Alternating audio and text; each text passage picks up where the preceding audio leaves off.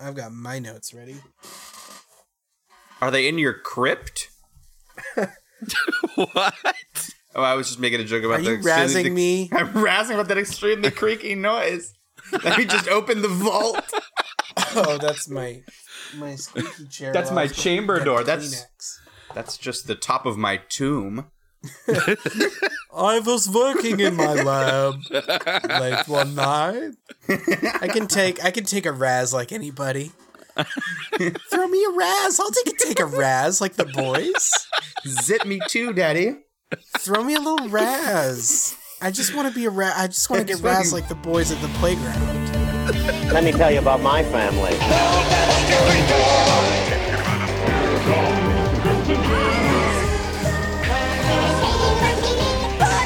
Sell propane and propane accessories.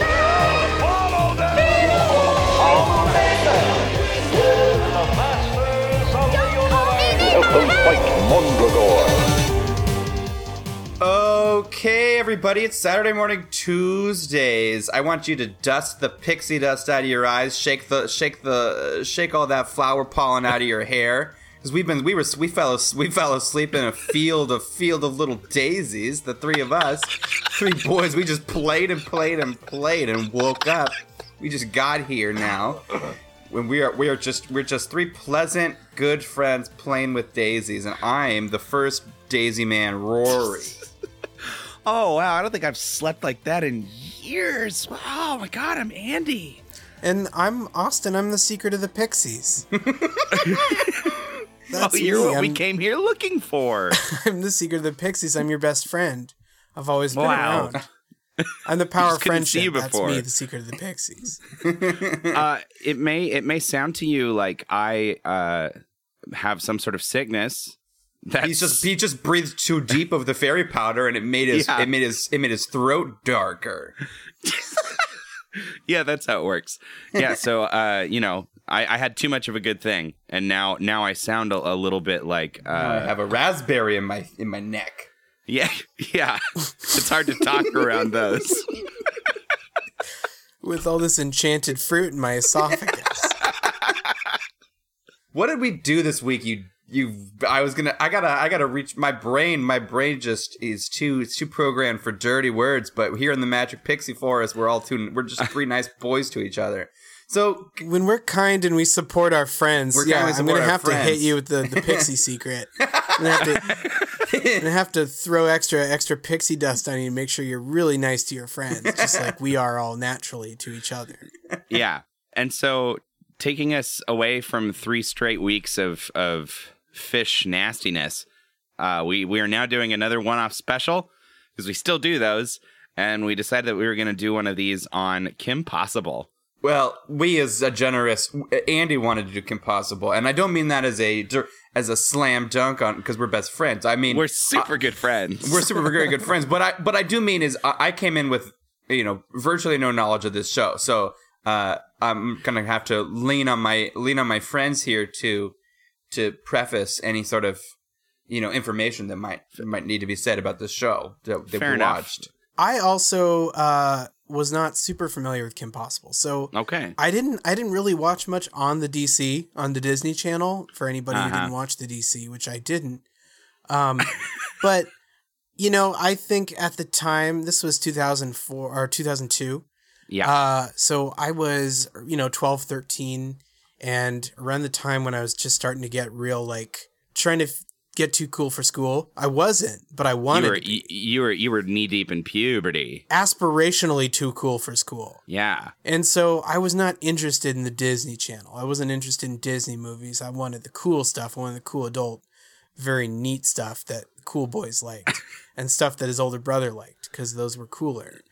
Um, well, and, and and to your credit, there was so Disney is such a such a rich, especially the Disney Channel, such a rich history of terrible content. it, it- it- it's Yeah. not a leap to to assume you're not going to like something they made. For me at the time, I, I don't feel like it, was so obviously, uh, you know, on the shoulders of these, you know, uh, uh, sho- heads and shoulders above these other shows. you know, I could trust the pedigree of Cartoon Network pretty soundly, uh, where I lived mostly. Uh, my in tel- my from my television days. Sorry, I also have some magical raspberries stuck in my throat. so, uh, so yeah, I watched very little bits of Kim Possible, so I sort of knew the rough characters involved, but I, I, I couldn't tell you. I don't think I, I ever watched an episode from start to finish. Wow. Uh, well, that's in stark contrast to me, uh, and I've watched all four seasons and both movies at least twice, if not three times in some cases. Uh, and so and I can't say anything about that here in the land of the pixies. Like, in the land of the pixies, we're all best friends, and this ain't Where nothing kindness means. is Where forbidden. kindness is. Or wait, the other way. Yeah, the other bad one. kindness. Whatever. wait, we don't have a word for it here. We just we have a word for it. I can't even say it. Um, no, I recognize that I'm I'm sort of a, a I, I'm way more into this than you guys are, which is kind of why I wanted to do this because I don't know I, I'm very interested to hear what you have to say. And to that point, I picked two episodes for us to watch, and here's here's kind of why I picked these ones. Right, so the first one is the is episode six of the show. It's called Bueno Nacho, and I picked this because to my recollection and based on I was you know reading through the the episode list again, I think this one is a pretty good representation of kind of status quo and what the you know it's it's kind of like a sampler platter of all the good parts of the show. Yeah, I got a vibe of that. I got the opposite. I was, I mean, in the sen- in the sense that this one opened up more doors to me than it answered, in, in so much as trying to get a handle on the way that, like the the the point of the show. I was able to kind of just write it off as cartoon nonsense. The fact that they go mm. get jobs. So what I was confused about was the whole their their relationship to to money was so odd, and that's something I was going to talk about a little bit later too, with uh, Disney's sort of aristocratic apologism. Let's call Yes. it. Like- Absolutely. Yeah. So Rory, let's let's help you out a little bit. Let's sort of, I guess, cover the the sort of top level concept of of KP. Okay, let's hit me. Just, hit me. Just so that I just so that I get this out there. Um, the other episode that I picked for us to watch this this uh well this episode it was season three episode eleven, which is called Rappin' Drakken, and I have to tell you. The only reason I chose that episode is because I think it haunts me to this day, and it makes me makes the skin on my everywhere crawl. Uh, and so I figured we had to get one decent one and one one that I thought was really bad. Yeah. You know. Sure. So okay, so Austin, take it away. Yeah. So basically, uh, from the, the history I looked up, it was a couple, you know, male animators through Disney, and they wanted to create a show that was a little different. And Disney was looking for a show. They were starting to do more original Disney Channel animated content, and uh, they wanted a show that would appeal to more generations. They wanted like a four quadrant hit, basically. Mhm. And this was it was in what year? Two thousand two. This was Two. 2002. Yeah, the dying gasps of the 90s. Yep. They wanted to make a show that that could appeal to a lot of different people and these animators kind of pitched that they hadn't seen a lot of women as main characters and uh it's really hard to look at this show w- without the context of Buffy the Vampire Slayer. Right. Yeah. So that's what I was about to say. Is is it it, it smacks of Buffy not only in in in uh, format but also in tone. Right. It Right. Yep. Absolutely. it has this extremely inventive slang and vernacular that the show uses. Yes. Yeah, yeah. As I mean, right down to the same slang. I mean, Buffy was Oh, using sure. sitch. You know, like what's the sitch? You know, and then there's like a, yeah. It's it's like a it's a very overzealous, especially in the first the first episode we watched. I it seems like they toned it down a little bit as it went on. Oh, a little, but they definitely kept it. Oh, also the final episodes are like graduation part one and part two, and those are definitely Buffy episodes too. Uh huh. Yeah. So yeah, just a lot of a lot of connective tissue there. It's trying to trying to ride that that that feminism third wave, trying to get it going and get the kids, the younger girls watching, but also trying to keep enough action in there to sort of traditionally appease the boys and get them interested too. And they have Ron in there uh, for that, but he's and and I like that they didn't make him like a super boy. I like that Mhm. he's kind of Right. kind of largely pointless. I think that makes it kind Yeah, of but fun. he also he also you know in the in the constellation of comparing it to Buffy is is such an is such a one for one remake of Xander. Yeah, Yes. he's just just a Xander. Yeah, yeah. I think the original pitch was Kim Possible can do anything, Ron can't. Ron Stoppable cannot. Well, and of course, I mean, we should talk about that, right? That's her name. Her name is Kim Possible, and Ron's name is Ron Stoppable. Right. Like, like we're, It's fun. w- you know, we're we're going broad strokes right from the like concept of the whole show. Yeah, but th- it's funny when they when they let it breathe, but not in any interesting. Well, I'm not going to use it as a way to take a dig at the show, but it's like they just everybody else in her family just has normal names. They're, Oh yeah. and I think that's very funny. They didn't try to make puns out of it. It's just like only Yeah, Kim no. Possible is the pun. It's like it was a happy accident. Right. I love her family, by the way. I love Oh, yeah. the whole situation. So that they just don't they don't go too much into. They just really use it as like, eh, whatever, she's a spy.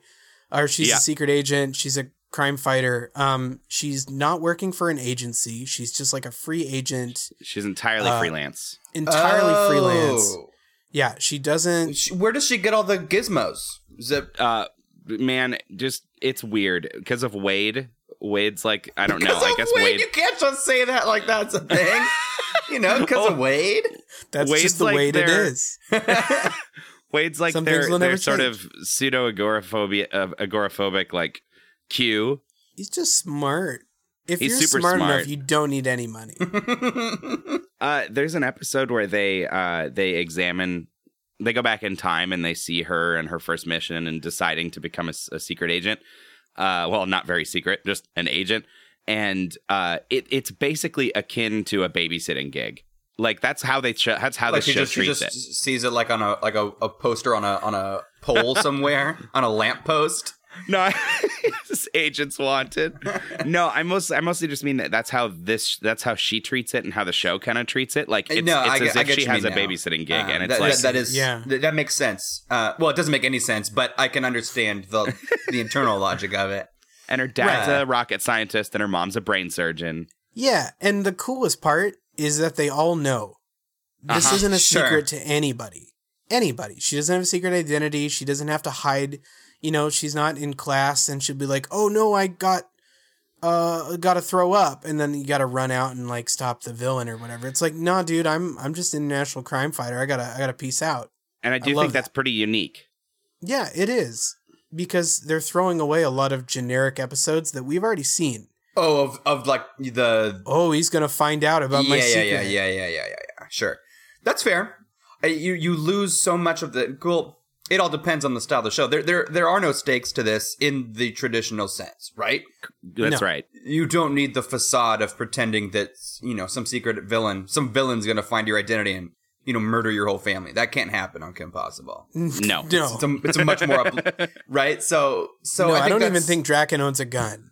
yeah, he'd probably think that was kind of oogie. the show at least is smart enough to know it has no stakes Mhm. and and will uh, you know so in the first one we watched which we probably should zip into at this moment in a moment yeah. the stakes is will she earn enough money to get a jacket or it, that that's that's what is at the jacket that to buy a jacket at the end is is the thing that she risks in this episode she might not ma- she might not get it Right. The real problems are teen problems. And Yes. then Yeah. the, the window dressing is like blowing up a volcano lair.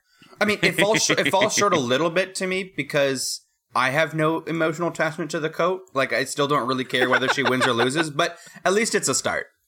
Yeah. Uh, speaking of starts, that's a horrible, that's a horrible one. But we're Let's just gonna dive transition right anyway. in. Let's dive right in. Let's dive right in. Oh yeah, yeah. I'm your basic average girl, and I'm here to save the world. You can't stop me cause I'm impossible. There is nothing I Uh, sparkle sparkle friendship. Uh, daisies and daffodils just floating around here. Bubbles maybe, uh, if you want. Uh, it's a bunch of us friends here in this sweet meadow. Uh, with the pixies and the magic, everything that Rory described, uh, but just slightly worse because I forget some of it. Yeah. this is our wonderful theme, and, and we're back, and we're going to talk about this first episode we watched of Kim Possible, season one, episode six, Bueno Nacho. And here is the Knops. Kim takes a job at Bueno Nacho to pay for a fashionable jacket, convincing the reluctant Ron to keep her company by applying for him too. As Ron's career kicks off and he becomes assistant manager, the evil Dr. Drakken plots to destroy Wisconsin from inside a giant wheel of cheese. capturing Kim in the process. In order to save her, Ron must choose between his career or duty as a sidekick. I love I love so many things about this episode, but it's like I kind of picked it because it was middle of the road, like average. Like this is like I said, you know, sort of a, a grab bag of things that are that this show is. Mm-hmm. But some of the jokes in this episode still make me laugh every time. Oh yeah, I think this no, is a I mean, very I, funny show. I enjoyed this episode a lot. I think this was a this was a good choice, Andy. Nice work, Hey, thanks, thanks. Hmm. Rory. Say something nice about Andy. Andy, you've got you've got you've got sweet eyes. You've got the eyes of a of a of a Of a beautiful pig. of a beautiful plump pig. But the I think eyes, that's but a the, compliment. But the, well, the eyes, but think about the eyes. Yeah, yeah, yeah, yeah. You know, I want to take that personally, but I, I somehow can't in this in this beautiful meadow. Like I can basically just say, "Oh my gosh, thank you." That's all I can really say. So, okay, so what did you guys what do you guys think of Dr. Drakken? I I love him with Shego, with Shego. The two of them together makes sense. And Shego, my girl, oh fuck, what's her name? Uh, Mad TV. Oh, Um, yeah, she's awesome. It's Nicole Sullivan, who's also, Yeah. you know, Joan of Arc from Clone High. Um, Oh, and that's it. That's where I've many seasons before. of Mad TV. Uh, they made Shego. They wrote Shego for her. Like Oh yeah, she's so, so incredible. I love Shego because she's so fucking sarcastic all the time. But like you can tell that she's basically just hanging around Dr. Drakken because he's like, well, he's always trying to take over the world, so I'm always gonna have like, you know, an income and some crazy shit to fight. it's job stability. Yeah, But she doesn't like, like, that a lot. No, no. Yeah, no, there's a great line in uh I think it's in this episode, maybe it's the next one where um they're waiting on like the laser to heat up and she's just like it's not going to be ready yet. Read a magazine or something. And it's just Yeah, It's and then he like rolls up his sleeves and he's like, "Excuse me, Kim, I have to go make a scene." Their dynamic It's- is so much fun. yeah, it's a yeah, it's a good it's a good villain dynamic. I don't think we see quite enough of. Well, yeah, because you really can't. It, it's, it's it's it's unique to a show where the show is not the show. you know what I mean? Like, uh, you know, when I was talking about the stakes of the show is to find a jacket. For for him to have that kind of relationship with her, there, the, it it can't ever be that he has any sort of emotional investment in succeeding or failing in a meaningful way, in a way where he loses ego to Yeah. to to the to the loss of it. He lost the battle and he lives to fight another day, and that's all he really thinks about it. Yeah, Right. because he's going to come back next episode with a scheme about evil shampoo, and Uh-huh. it's fine. That's just another. That's just another week for Doctor Drakken. Well, so in the episode, um, what we go through is Kim starts like hungry for fashion, and this is sort of my first, as this episode being my first look at Kim Possible. Uh huh.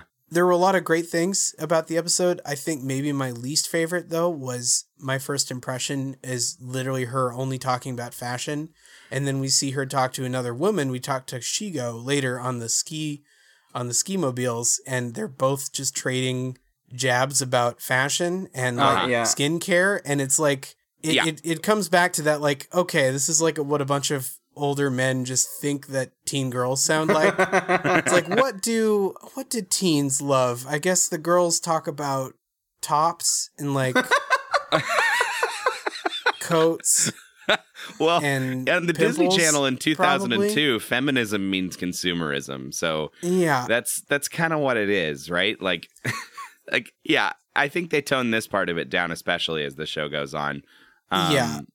It was definitely I mean, you also think about like, huh, all right, you know, what does Buffy do, I guess? Buffy would like fight a vampire and then say not in that coat or something and then Yeah. Uh-huh. but again yeah it's it was a little it was my as my first like entry into the character of kim it was it wasn't the strongest impression for me Yeah, and Buffy's also a real person. I mean, the you know the the actress Miss Sarah Michelle Gellar, like she exists. we get to see when you animate somebody and you animate them hot, it's not the same thing, right? And you can't.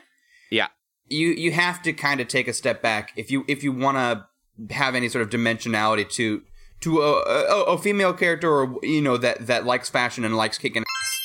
It's just different when you draw them super. You know, you draw them well well shaped and Yeah. I like well shaped. I think that that's the power of the Daisy Field. You can't say Daisy anything more I can't say anything nasty about this underage girl. well, I think there was a theme. There was this current happening around 2001. This sort of like yes, feminism's quote strong female characters where they just have to do kung fu and then you can point and say, look, there's a strong female character. Like when Cameron Diaz does like the Matrix and Shrek. Yeah, and, it's, like, oh yeah. look, she's a strong female character because she knows how to do karate. And it's like Yeah. not not necessarily. No, and this this definitely smacks of like like look, she just beat the shit out about somebody and she does girly shit like just nag you all the time about buying a coat. You mm-hmm. know, Right. like like there's still just kind of a bit of judgment happening in there. Absolutely. And I mean, this show still gets points for, you know, living in the environment that it was in and choosing to have a female lead. Yeah. And, you know, I mean, when not too many other people can do it, you can kind of get away with being not 2019 about it, I guess. you know? Like, yeah, Yeah. it's a it, it's a re- it's a respectable B minus.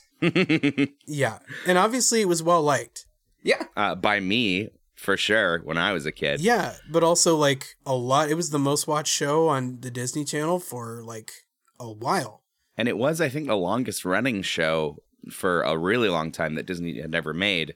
Um, except Phineas and Ferb took that that trophy a while ago. but uh, you know, uh, well, while we're while we're in the dark place, I mean, the the scratch that because I can't say those words here. Well, while we're while, while we're somewhere that that the show is critiquable, Yeah. um, they did something I really didn't care for, and I think if it was anything but mariachi music, it would have been really overtly not okay. Where whenever somebody kind of makes a joke about the Mexican food, they do this little this little sting, this little guitar sting. Uh-huh. Mm-hmm. If it was sushi, you couldn't play. No. You know, you could, like you know what I mean. Like it really doesn't play if you if you change it to any other culture.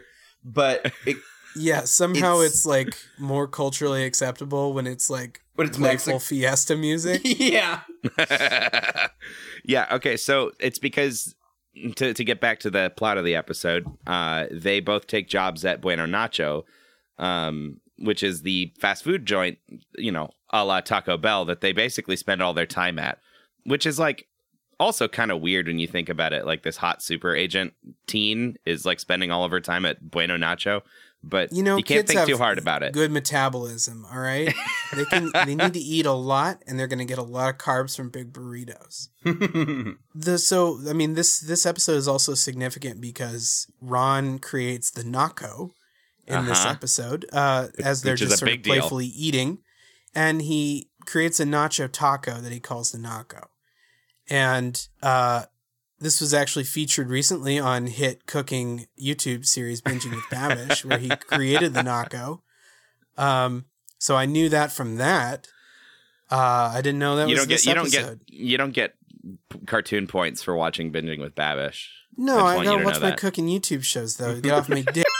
Um, whoa, whoa, whoa, whoa! oh, not in the but the- meadow. Take that away. we can't do that here. We can't do Um, that here. But Uh, but the Naco will be a running gag through the rest of the series. Yeah, uh, because they add it to the menu officially at Bueno Nacho uh, after Right. Ron invents it, and and that's the main thing that happens here, right? Is that Ron, Ron and Kim both get the job at the same time, but Ron is way better at food service than she is, and instantly, like over the course of half of this episode, becomes the assistant manager and goes on a big power trip.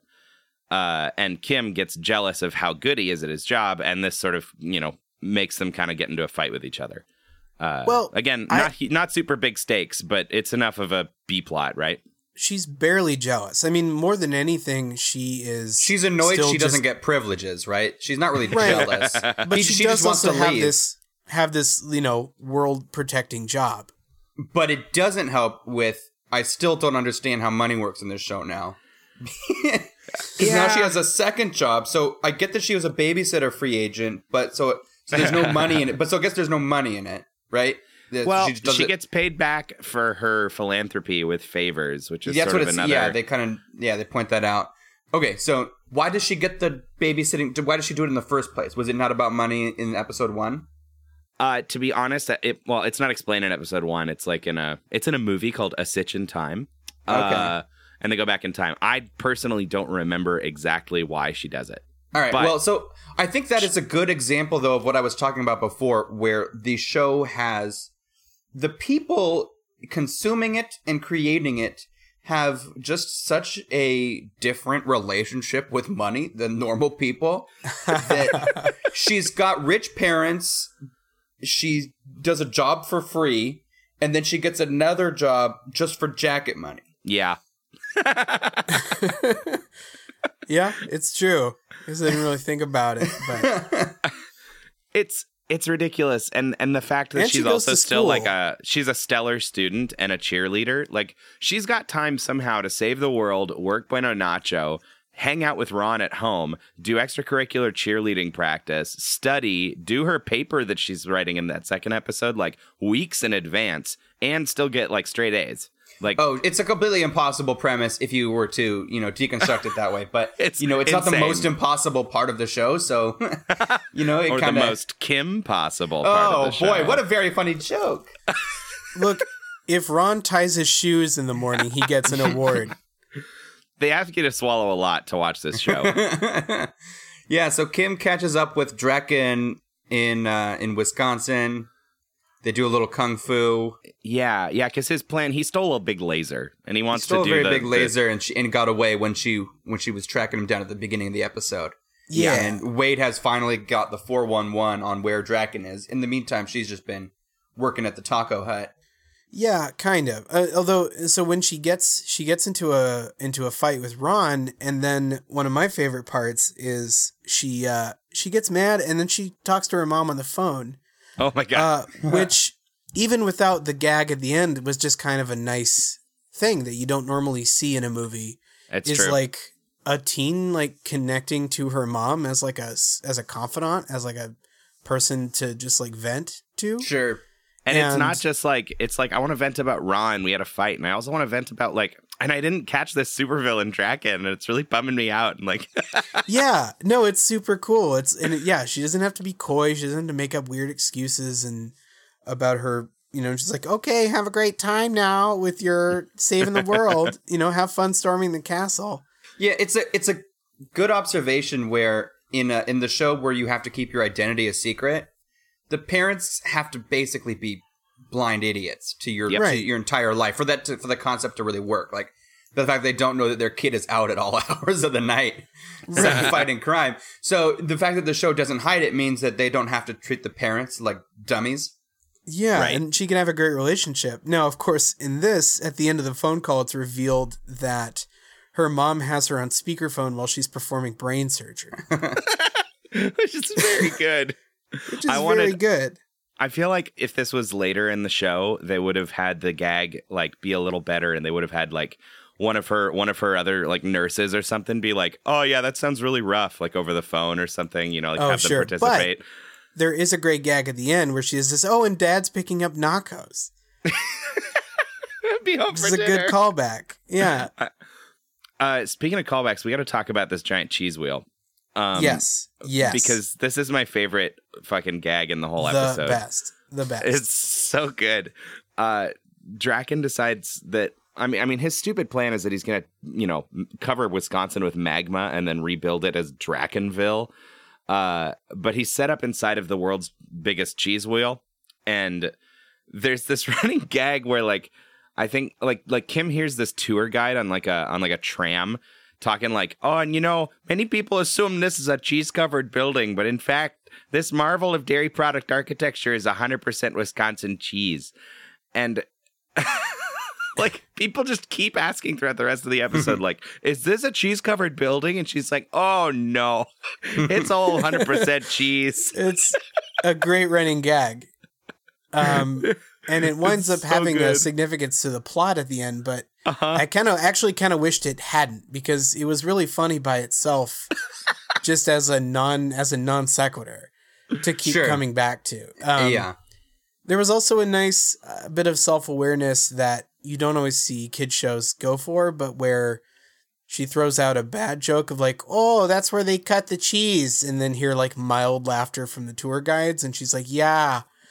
Um, where I it's know. like, but as the audience, uh, yeah, as the audience, we're like, yeah, it's not that funny, but they're kind of Vamping they, they on don't it. have to. They're vamping on it. Yeah, I mean the fact that they can kind of make a fake joke mm-hmm. and be like, "Hey, this is a bad joke," and like, don't don't spend your time laughing on it is is good, and I, and I like it. Instead of like doing a weird like double take to the camera, like, "Hey, did you hear this joke?" I'm looking at you, fish. Please. Uh, we actually, we, we, it's actually illegal to say those two words in order in this field of In the meadow, in the meadow, we can't speak of. Can't say is that going to be bleeped out when I say fish? Yeah. Please? yeah, it's gonna. yeah, we actually can't hear it. So the uh the the battle happens in the cheese in the big cheese covered building. The battle happens in the Uh, cheese. Yeah, in the cheese. they do it in the cheese. The laser uh is gonna melt it and make the magma happen.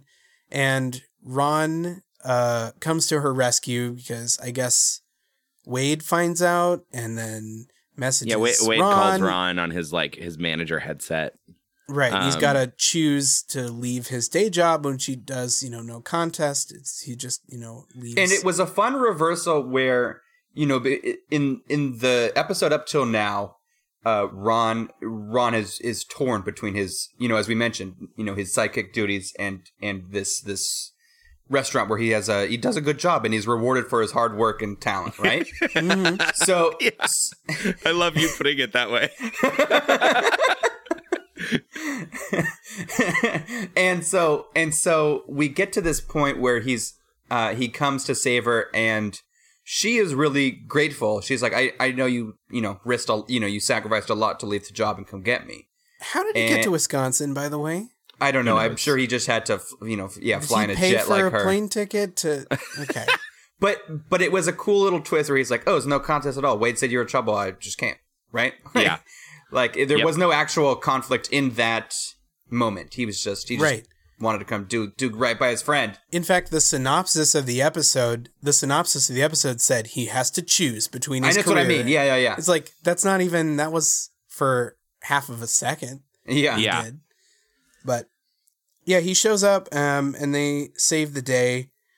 The one thing I will say was weak, that was weaker about this episode was it seemed like there was an attempt to use the cheese to tie it into to the nacho The- cheese. The yeah to tie it into Uh-huh. the Mexican restaurant, Yeah. and it really didn't. No, No. It, it felt like completely out of nowhere. You know, normally when they bring this stuff in as like you the would need A-plot of- third thing for this to be the cheese episode. right? And and this is more. It's the Mexican food episode.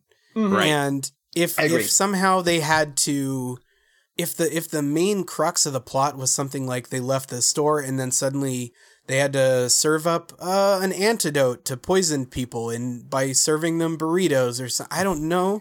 Yeah, that's But what I'm saying. They some- needed a third thing. They needed Yeah, something else like- that kind of made their, you, you know, two points is not necessarily a uh, a line. yeah, and mean, like it is a line, but you know. somehow maybe uh, It's maybe, not data. Two points isn't Yeah. data. No. Somehow maybe uh maybe Ron's newfound like multitasking food service skills would have come in handy in an unexpected way trying to work the laser or something. But do you they know? surf the the molten cheese on like on nachos? You know, like yeah, do they yeah. like exactly. Like it could have been anything, but it really something? wasn't. Yeah, because the the episode is called Bueno Nacho, and I mean, he mm-hmm. it- could it have just, kind he of could have just wrapped all the lava up in some sort of like you know giant tortilla, like you know, Right. If they made, had made a called huge this magma episode- naco. if they called this episode the Big Cheese and took out the Mexican restaurant entirely, it would still be the same. Could still Yeah. have It would have been so much funnier if they were at like some sort of Wisconsin cheese restaurant, some imaginary restaurant. Right. That's a, and then they wouldn't have upset me with their little Mexican jingle. right. Or it would have just been very confusing. Yeah, or it would work. Yeah, because it wouldn't be a bl- you know blatantly offensive. Yeah. Yeah. So that Uh, yeah, that was the that was the one I think weird structural thing about the episode that didn't quite come together for me. hmm And so the the cheese wheel fight comes to an end uh, as Ron makes the laser go haywire and he blasts all the cheese and it starts melting around everybody. And Drakken is like, "Oh, please don't tell me this place is actually made of cheese. I thought it was a cheese covered building." And the tour guide like floats by on the cheese and is like, "Oh golly, no! You'd be surprised." And then like buried. Like she like goes down and presumably just dies inside the cheese. Yeah, she gets covered in hot cheese. hot Swiss. Um, and yeah, so that's that's this one. Uh, I think that it's pretty representative. Um, clearly, there's a lot of like the major elements of the show would be like you know there's some school drama. There's big angry supervillains that are all kind of uh, over the top ridiculous. There's a lot of globetrotting that happens in a very James Bondy sort of way. Uh, a lot of very funny jokes and some presumably pretty smart writing. I mean, like we talked about, they you know they fall short of tying everything together here, but they're usually pretty good about their like a plot b plot theme matching Sure.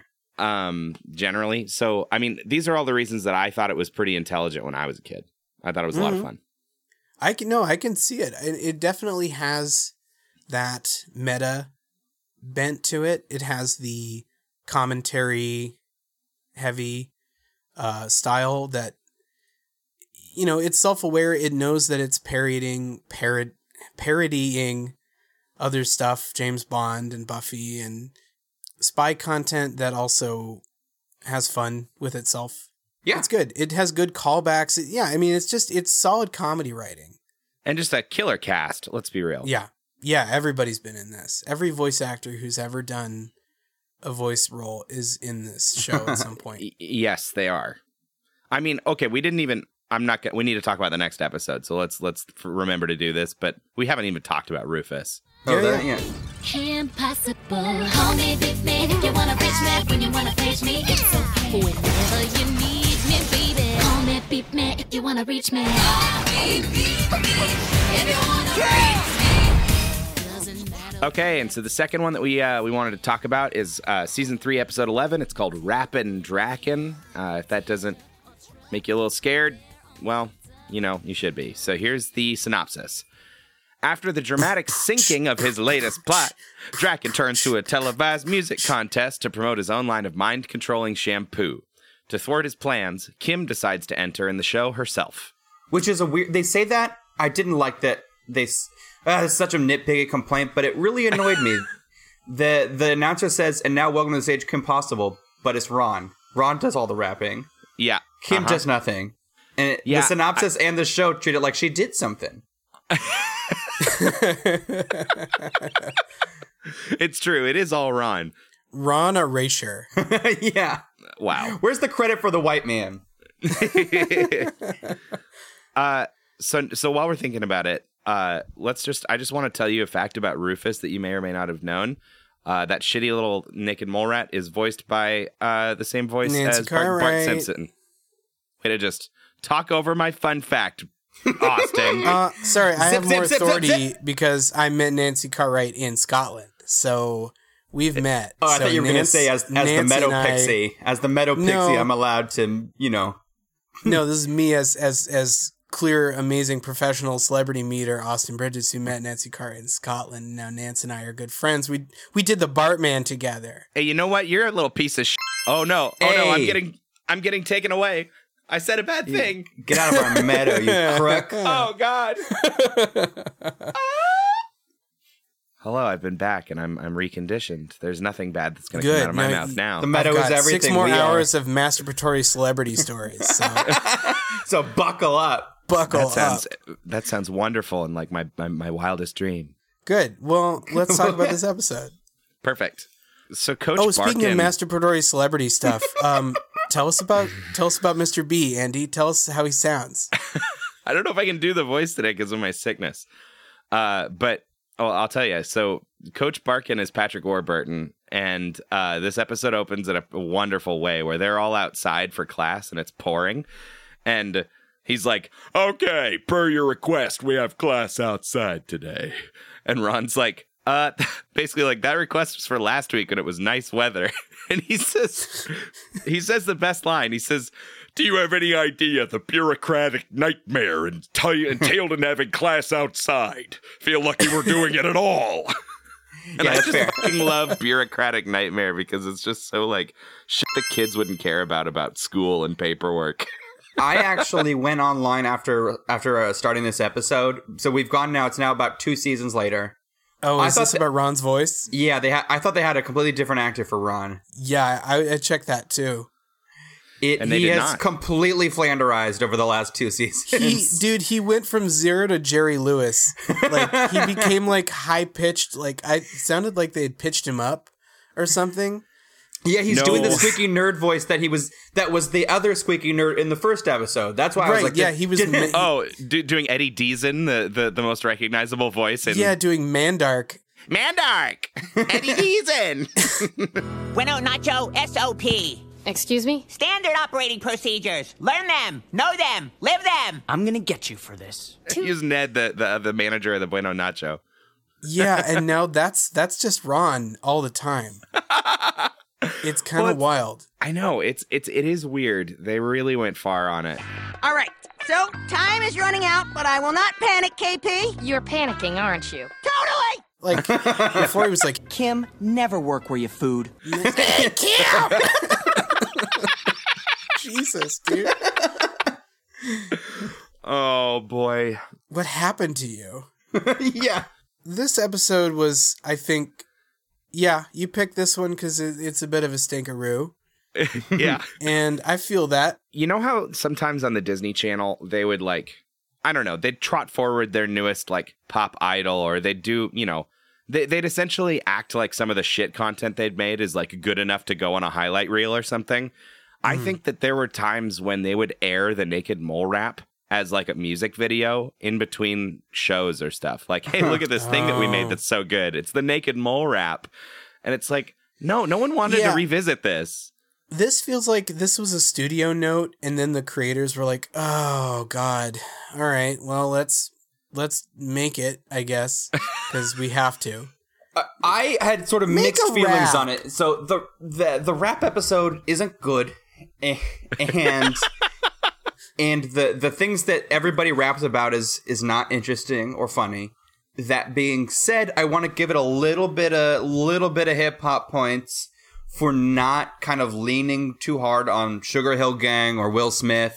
As Sure. would be expected, it has a little bit of musical sophistication. It, it feels more like it's you know kind of like a 90s rap like just it's Yeah. just got a better it's got better better musical sophistication and And I hate to say it, but Ron Stoppable's got some flow.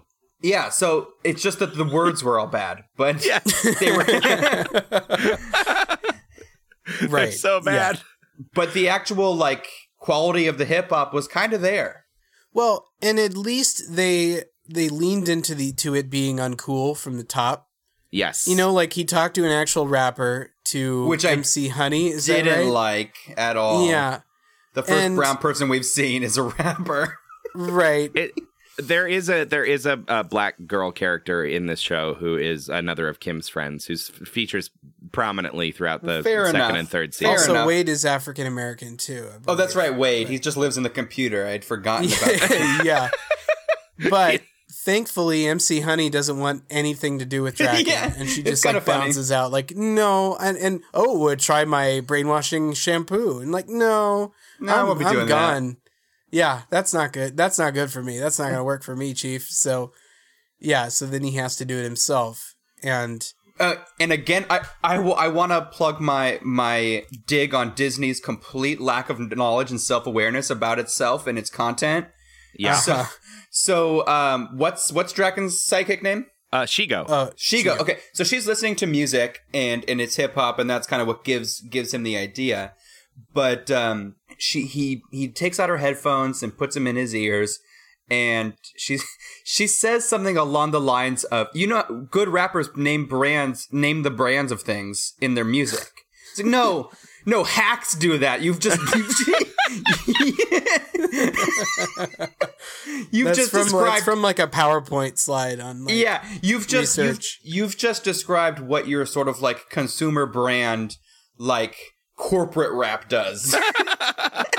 right. Well, and I love I love how much Shego is just hating this whole idea because this Yeah. is the, like Drakken's plan in this episode is one long string of what the fuck is he even thinking because he's got a he's made before the episode even starts he's made a shampoo that controls people like if you've got the te- if you got the the the technology to control people's brains. Like, why have? Why do you? Why do you like put it in a shampoo and have to sell it to people? Poison I- the water supply, dude. Yeah. Uh, yeah, there's that. But I did think it was a fun little twist on the sort of like brain control, you know, whatever, you know, what, Right. whatever, a whatever. silly twist on it. the silly it twist more- on the brain control thing is that is that you have to initially convince them to use it, and that, yeah. Yeah.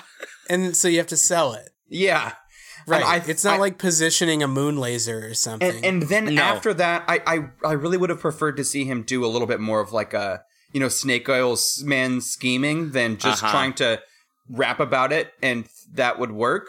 But it get Mm-hmm. it it also it also handles another issue where there's no real logical way to get to a rap episode organically uh, with these characters. So Uh-uh. at least it leads into that and just says, "Oh, this is just a bad idea from a crazy person." That's what got us here. That's so fucking true. Uh, oh, sorry, I didn't. I don't mean to upset the the Upset the pixies. Um, so my favorite my favorite line in the whole episode is when he shows Shego the shampoo label and it says lather, rinse, and obey. And she says, Aren't you being a little too upfront here? Truth in labeling laws, Shego. I'm a supervillain, not a corporate shyster. it's yeah. like he's got to be honest about his product. he's like so lawful evil sometimes. It's That's bizarre. true. It's so good. Yeah. But he is a corporate shyster. He makes a corporate brand musician and says his brand name in it. I know. Ugh. There's a point where he does like a, a, a commercial, like a Vidal Sassoon style commercial for his shampoo, and it's very uncomfortable. 'Cause Mhm. It's just Drakken and his long flowing rat tail. Yeah.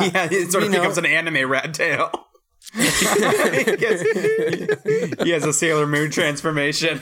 Oh boy. Yeah, but it's not selling is his problem. You know, he's done this commercial. He's like marketed as a brainwashing shampoo, brainwashing shampoo. Yeah, yeah, we yeah, get the joke Uh-huh. there. Yep. And yeah, it's not selling and people are not buying it because they're not idiots. And I do love that.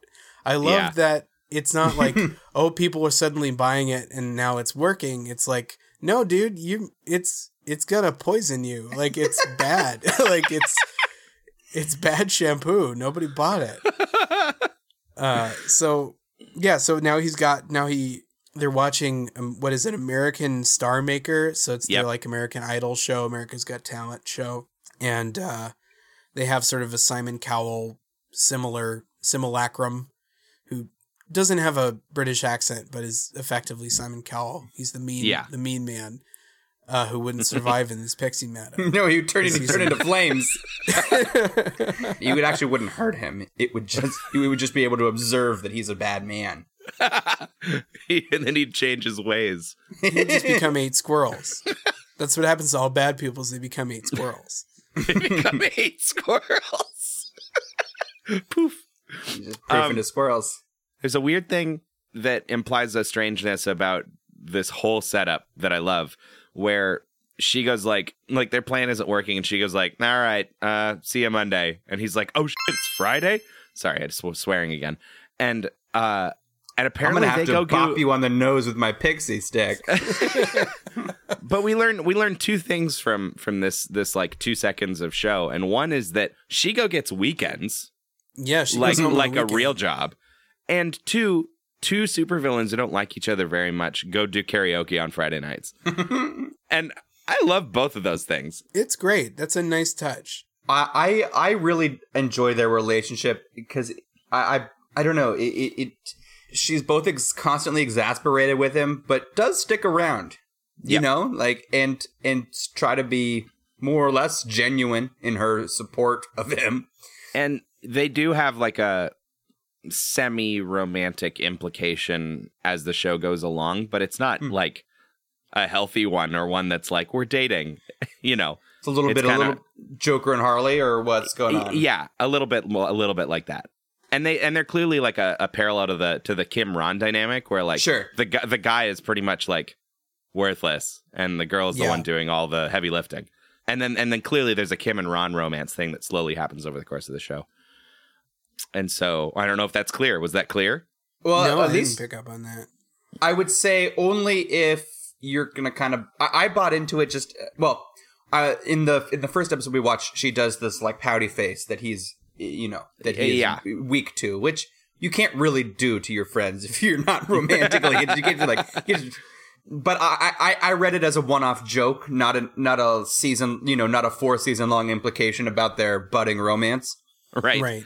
And depending on some show creators, like there is just romance in every frame, and And, uh, anytime yeah. there's a man or a Right. woman Yeah, yeah, in yeah, the yeah, same yeah. scene, you know, and to see this really not emphasized at all in the show is super refreshing. It's just good to have like That's what I liked as well about it. positive. Um, because not to digress again here, but really quick, really quickly, they made three seasons and two movies, and the second movie ended the show. Um, and at the end of that movie, spoilers. Sorry, spoilers, everybody. At the end of that movie, Kim Not and in the meadow, you criminal. Kim and Ron get together at the end of the second movie, and that's that's like the end of the show. But fans freaked out so much, and they wanted to see Kim and Ron together after that. And there was so much of an outcry that Disney Channel was like, "Uh, you guys need to make one more season." And they were like, "Okay, but that's weird because we got the two main characters together." But they figured it out, and it was still really cool in season four because they did the same approach. It's not like they skip the lovey-dovey. Uh, they skip the the honeymoon phase. Sure, and- they're just- they're just a couple they're now. Just, they're just a couple now, and they still do the same shit they did before, except once in a while in an episode or two they kiss, and you're like, it's kinda all fun. right, all right, Yeah, I like this. That's fair. That's So. I, I also really like that approach that they had to their their relationship. yeah, it was. Yeah, it's well handled. But unfortunately, you did say a spoiler in the meadow, and the pixies have come to to tear you into nine nine squirrels. No. Oh, Nine? they also hate you talk about anime, so they will. They'll How be coming when to did I do collect that? on that.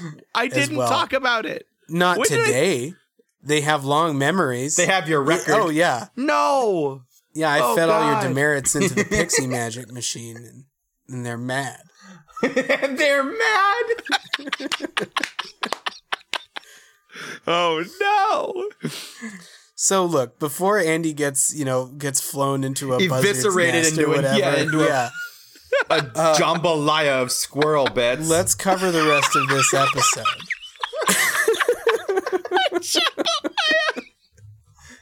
Oh no. Uh okay, so everything everything comes to a head at this at this American Idol show and Drakken is going to perform and He's, Wade by is the way, he's hypnotized his way into being on the show. He found the steam room of the producer, Yeah. um, and he used to shampoo on this this bald man. Um, I guess still felt like he needed shampoo. Mhm. Uh, felt like a bit of a whiff on on that that aspect, but uh, he brainwashed him and then brainwashed the Simon Cowell character and found his way on stage. but they the but Kim has Wade and Wade hacked their computers, I guess, and now Kim is on the docket for the day to perform. And so we get Drakken rapping, and then Shego and Kim have a fight, and Kim can't make it to her performance, so Ron raps. oh, uh, so she was technically gonna rap. She was slated to go on stage. Yeah, I Yes, thought it was always then- gonna be Ron. I missed that. Okay. No, Ron Ron had it for her, but he was basically writing so this this whole like C plot of the episode was that Ron had not written his creative writing assignment yet. He had the idea for it. It was going to be autobiographical. It was going to be about his relationship with uh, Rufus. Uh, what's Rufus? Thank you, the naked mole rat, and the story about how they met. And he hadn't written it yet. He hadn't written this this story yet. So he wrote a rap for Kim, ostensibly for Kim, I guess, but uh, it was it was his his story of meeting Rufus. So when Kim is fighting Shego backstage uh, and can't go on, then Ron has to go out and perform this this rap after Drakken has already done his his word crimes. word crimes. Yeah, Let's talk about Dr. D's. This this horrible rap man with, you know, he's got he's got a Dr. D necklace hanging. There's so much like bad stuff in here.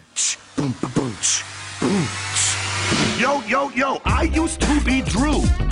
One day I turned blue. As a sweet sure berry, it makes me look scary, then I ponytail my hair. E got me a nasty scar and a funky fresh flying car. Now Drew be Dr. Drakken, so quit that yakking. Think I'm out? Ha, I'm backing. over the course of this rap, he says things like, "You may think I'm a villain, though I'm just chillin', and I'm a player just playing his play." and I can't tell. I can't tell if the writers are in on the joke of how bad this is, or if they're really trying. I think it's probably a little bit of both. I mean, Yeah. you can't just you can't just be a you know if you spend your whole life trying to be a cartoon writer and then some some man in a suit comes in one day and says, "Okay, write me a rap song." It's only so good it's gonna be, you know. Yeah, Yeah, I think they tried to they tried to warn us at the beginning, uh, but they still had to go through with it. uh, and he ends it. He ends it with saying, "For sheezy, it's off the heezy," uh, which is just it's just shorthand for saying you're out of touch. Is using that is using that phrase in in children's entertainment. It's it's so rough. It was rough for me when I was like 13 or whatever watching this episode. Like I hated it. I was like, this is not right. This is not right. This is not right. Ridley is not right. It's bad. well, and for that matter, so's Ron's, but Ron's is better. Yeah, it's marginally better.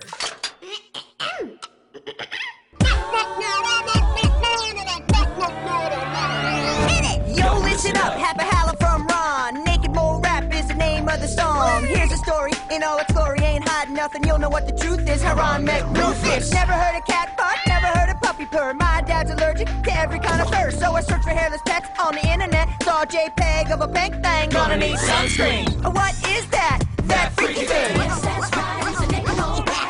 Come on, y'all. Let the girlie sing. Uh-huh. I don't know. I don't know. I don't want to talk about this anymore. It just makes me upset. This whole this whole rap bullshit makes me so mad. Uh, okay. I did have a, a part that I really enjoyed at the end of this episode was um when Drakken asks if he won because Kim lands on stage in the middle of the rap and then like Drakken gets like covered in like some letters that fall on him and he's like, "Ah, got him." And he's like, "Oh, what do you mean I did I not win?" And then the host is like, "No, but the pol- in like air quotes, imagine air quotes like I don't know what this means, but they've confiscated your warehouse and they're coming to get you. and that was really good delivery. That was really funny. Very good. uh, and then the very very final thing that happens is uh, we sort of cut and Barkin in class is uh, they've they've got the video of the of the America Star Makers episode playing, and he's like, "I have to admit the song is both creative and autobiographical," and he gives them a B minus uh, on the assignment. I love they're honest about it. It's a B minus. Yeah. yeah, the writers looking back like, yeah, not our best.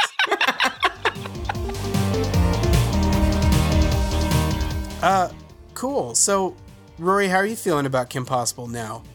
Uh, now, now here in the meadow, I, it, it's it's as good as it was at the beginning. It's it is.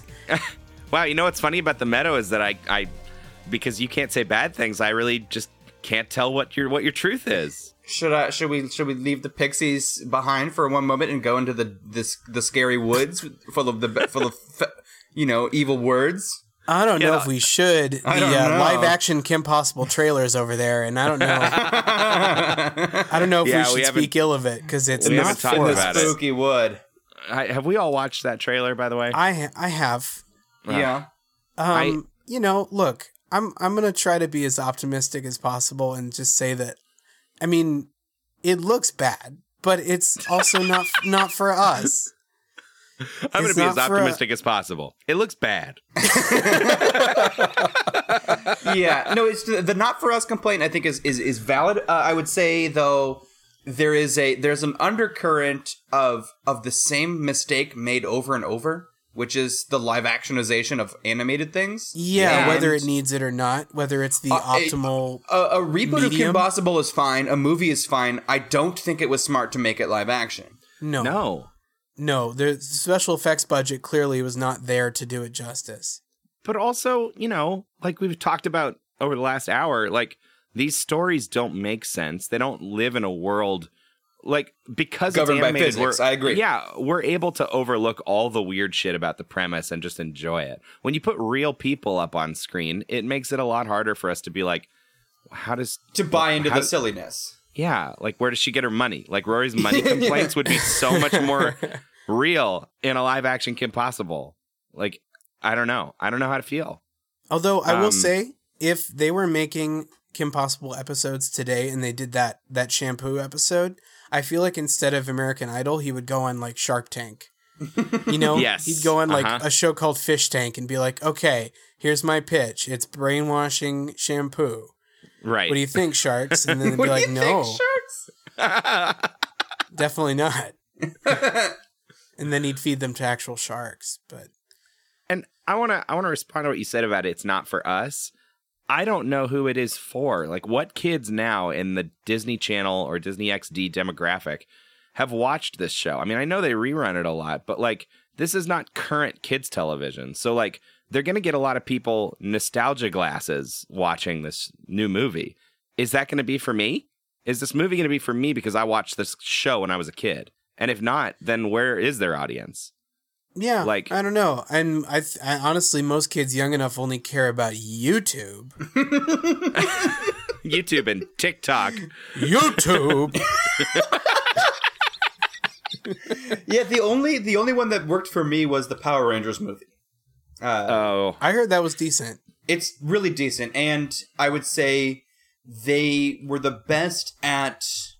I would say not sort of relishing in nostalgia, but doing a lot of making a lot of choices clearly for the the older viewer. You know, just having ha- putting Bryan Cranston in it at all was fun. yeah. and and, Totally. and similar and a lot of the other actors old actors got do cameos um they play the old theme song during a, the fight scene at the end it's just Oh. they, they're doing a reasonable justice to to what you know what what i wanted coming into it Sure, is to remember the better, well, the rose-colored glasses version of what you used to enjoy. Mm-hmm. yeah and the movie's fine so it's fine and then on top of that they i would say hit the nostalgia nail on the head Right. Well, and they're trying to do cameos in this live action Kim Possible movie, but it's different. It's like, yeah, you can have Christy Carlson Romano show up, but it's not going to be animated Kim that I watch. yeah it's the voice actor. yeah it doesn't Like- really work Like that's not the Yeah. same. You can get Patton Oswalt in there as Dr. Dementor, but like it's going to sound right, but he's still like old Patton Oswalt. Like it's going to be weird. well uh, yeah well that's so that's kind of to the point of um of the power rangers i was getting at i don't think many people know bryan cranston got his start doing monsters for power rangers he just did Right. it for him they didn't Right. make He it was like they didn't broke. They didn't make it a part of the thing like oh look it's we got the it's you know they just he just did it for the fun of you know kind of put, putting back where he started Hell yeah. and i think that's that's the tone you have to have They also that was also a blockbuster movie versus the Disney Channel TV movie Totally. budget. so it's not fully even ground. I would no say. it's not Uh, But Bryan Cranston, I don't think had really been a film star at that point. He might have just done whatever he, the movie he did right I after. think the Pixies want, Breaking want you to stop talking about Bryan Cranston for. oh, I You thought you guys speak can talk the about all your actors. But Austin, you don't get to just speak for the Pixies. I know you're the secret of the Pixies, but like they can speak for themselves. Yeah, no, it's fine. right. You guys, you guys can relish in your actors, and you and but when I do it, it's bad. So it's fine. Well, I'm glad you got the the, point. So thanks for listening to Saturday Morning Tuesdays today. Uh, this has been really fun. We love this meadow. This meadow. yeah, of good, we're gonna good- head good- over to the dark glade and you know turn off the microphones and just have a real Raz fest. I'm just gonna razz each other over and over until we're just dead tired. We're gonna shout so many swears, you guys. yeah, I think that's it for us. That's it for Kim Possible. Um, and if you want to reach us, I guess you can call, Call us, us, or maybe? beep us. Yeah. Oh, I'm gonna have to say that's not in, not in the meadow. You can't. Beepers aren't allowed in the meadow. No, that that joke set off the meadow. Oh no, it's swallowing us whole.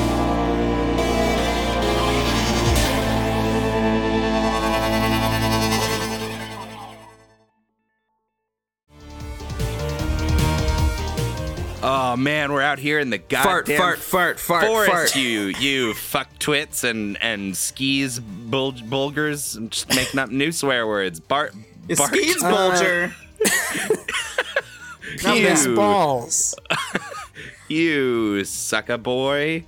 I'm Um, wiping my I'm wiping my balls on this tree. I'm I'm carving your name in it, but it, but in the in the R, I've drawn a penis. yeah, yeah, you know what I'm, I'm saying. I'm writing your name on my tree, and I'm just wiping my balls all over it. Oh no, these woods are so awful. But thanks for listening to our horrible Now I'm doing- show. now I'm Back to using my that meadow. Now my no, we can't ever on go it. back. Now that I've tasted the sweet taste, the mouthfeel of a swear, I can never go back to that meadow. so, thanks for listening to our episode this week. Kim Possible was fun, uh, but uh, you know it's over. So get over it, you fuckers. If you have some, if you want to leave us a dang note, uh, just a just a shooting, pooping, mean, nasty, Read us You to filth. you can you can go to you can go to iTunes and give us no stars, give us zero stars on iTunes in this nasty place, and you can leave a mean comment like "go go f yourself." I think it has to be at least one star.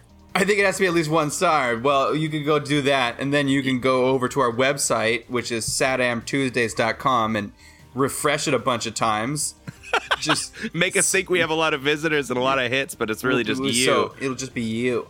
We have one of those Razzing us. counters, one of those traffic counters at the bottom. Come join our web ring. and you'll totally set uh, you know you'll totally give us give us bad you'll make us feel bad about ourselves then go, then while then when we're at our lowest and we check in on facebook what's that you're over there leaving mean comments there too on facebook and instagram and twitter you said something mean on all three of those places well i am just i am i'm gonna just i'm wiping my balls at, at that Keep coming back to that one, huh? Uh, so next week we are doing a whole new arc. We're pretty excited about. Oh Uh, yeah. Excited to finally unwrap this one. it's mummy stuff. Mummy stuff. oh mummies So, uh, Yeah, so we're unwrapping this one. Uh, used it twice um, because it's mummy stuff. So we're pretty excited about that. And we're gonna just watch shows about mummies, and you'll find out which ones. And you can wipe your balls on that.